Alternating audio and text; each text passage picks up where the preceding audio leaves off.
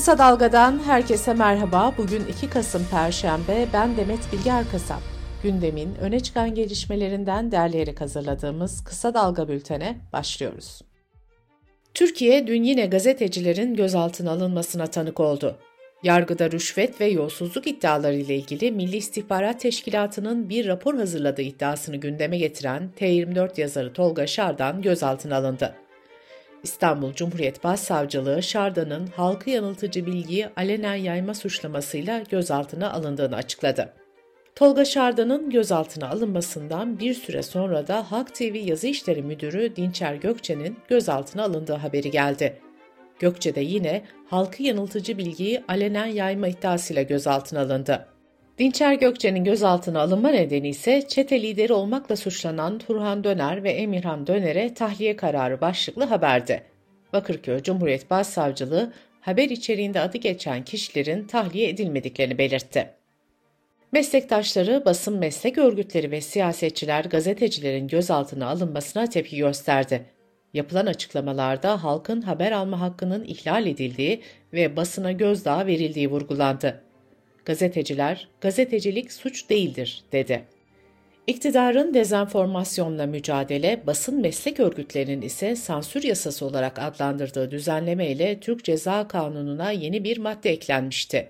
Bu madde halkı yanıltıcı bilgiyi alenen yayma suçuna bir yıldan üç yıla kadar hapis cezası öngörüyor. Anayasa Mahkemesi'nin hak ihlali kararı vermesine rağmen tahliye edilmeyen Türkiye İşçi Partisi Hatay Milletvekili Can Atalay'ın avukatları artık dilekçe vermeyeceklerini duyurdu. Avukatlar, Anayasa Mahkemesi'nin kararı açıktır. Çok anlaşılır bir karardır ve tane tane yapılacak olanları tek tek göstermiştir.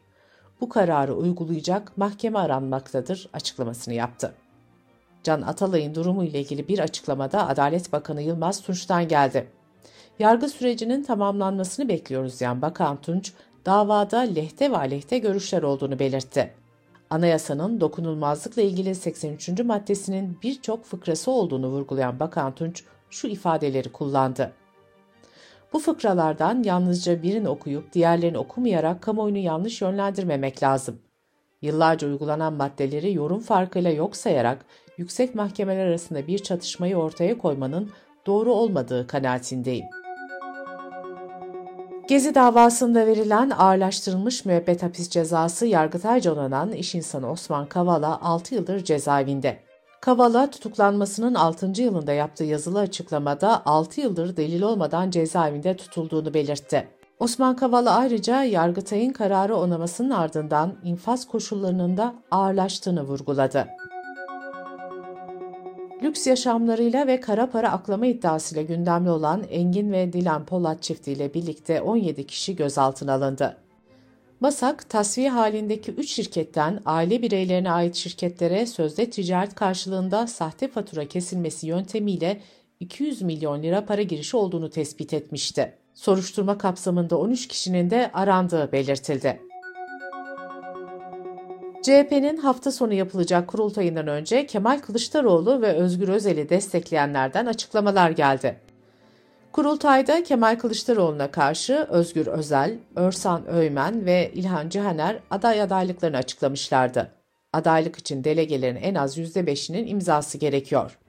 CHP İstanbul İl Başkanı Özgür Çelik, Özgür Özel'e desteğini açıkladı. Özgür Çelik, İstanbul'da 196 delegeden 185'inin Özgür Özel'in adaylığı için imza verdiğini söyledi. Meclisteki 130 CHP milletvekilliğinden 95'i ise CHP Genel Başkanı Kemal Kılıçdaroğlu'na destek olduklarını açıkladı. Vekiller yenilenme sürecinin Kılıçdaroğlu liderliğinde gerçekleşebileceğine inandıklarını söyledi. 21 eski CHP milletvekili de Kılıçdaroğlu'na destek verdi. Eski vekillerde yaptıkları açıklamada seçim kazanılsaydı Kılıçdaroğlu'nun politikaları üniversitelerde demokrasi dersi olarak okutulacaktı, dedi. Bu arada CHP Parti Meclis üyesi Deniz Demir sosyal medyadan yaptığı paylaşımda partinin kurultayda ikinci yüzyılda demokrasi ve birlik kurultayı sloganını kullanacağını açıkladı.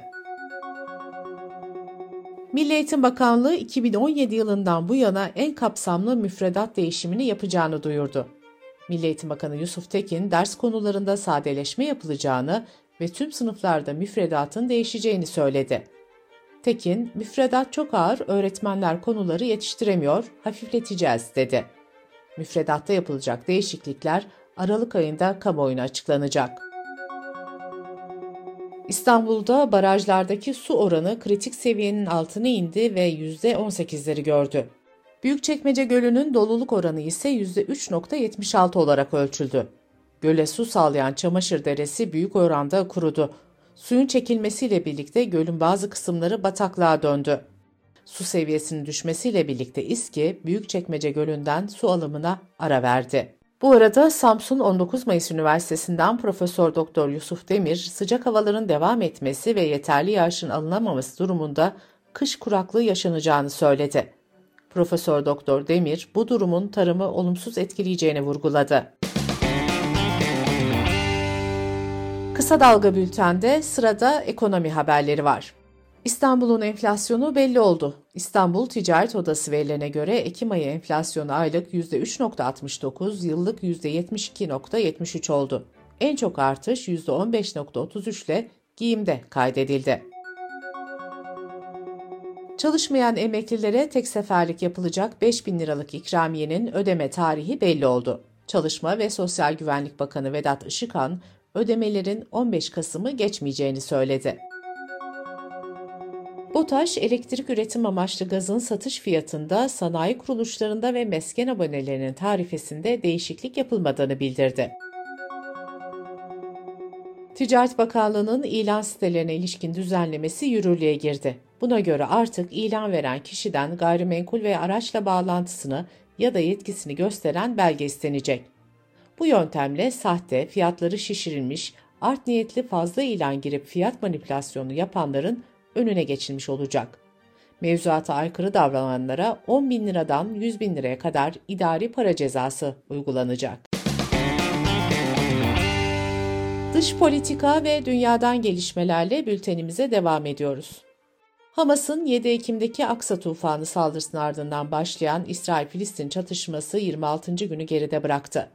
İsrail Gazze'yi aralıksız bombalamaya devam ediyor.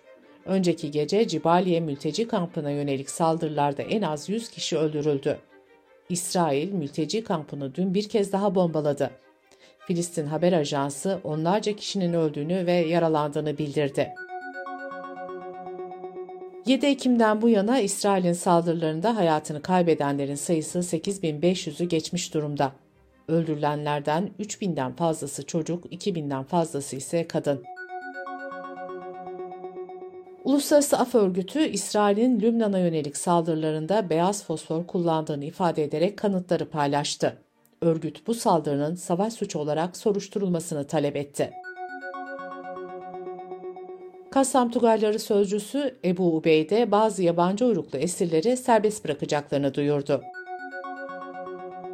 Katar'ın arabuluculuğunda varılan anlaşmayla Gazze'deki ağır yaralılarla yabancı pasaport sahiplerinin tahliyesi için refah sınır kapısı açıldı. New York merkezli Gazetecileri Koruma Komitesi bölgede şu ana kadar en az 31 gazetecinin öldürüldüğünü, bunlardan 26'sının Filistinli, 4'ünün İsrailli ve birinin de Lübnanlı olduğunu açıkladı. Dışişleri Bakanı Hakan Fidan, Avrupa Birliği'nin ateşkes kelimesini duymak istemediğini söylerken dünya çapındaki İsrail protestolarına dikkat çekti. Bakan Fidan şunları söyledi. Doğu ve Batı'da insanlık vicdanının protestolarla baş kaldırdığını görüyoruz. Bundan sonra kalıcı bir barış için ne yapılabilir buna yoğunlaşmak gerek. Birleşmiş Milletler'de Gazze istifası yaşandı. İnsan Hakları Yüksek Komiserliği New York Ofisi Direktörü Craig Mokhiber, çatışmaların durması için BM'nin katkıda bulunmadığını belirterek istifa etti. Mokhiber, yaşananları soykırım olarak niteledi. Kolombiya ve Şili, Gazze yönelik saldırılarına tepki gösterdiği İsrail'deki büyükelçilerini istişarelerde bulunmak üzere geri çağırdı. Bolivya hükümeti ise insanlığa karşı suç işlediği gerekçesiyle İsrail'le diplomatik ilişkilerini kesti. Belçika'daki taşımacılık ve yer hizmetleri sendikaları da limanlar ya da havalimanları yoluyla İsrail'e giden silahların yükleme ve boşaltımını yapmayı reddettiklerini açıkladı. Üç sendika Gazze'de acil ateşkes çağrısı yaptı. Bültenimizi kısa dalgadan bir öneriyle bitiriyoruz. Yeşim Özdemir'in hazırlayıp sunduğu Kitap Konu Kahve programına Ercan Kesal'ın katıldığı bölümü kısa dalga.net adresimizden ve podcast platformlarından dinleyebilirsiniz.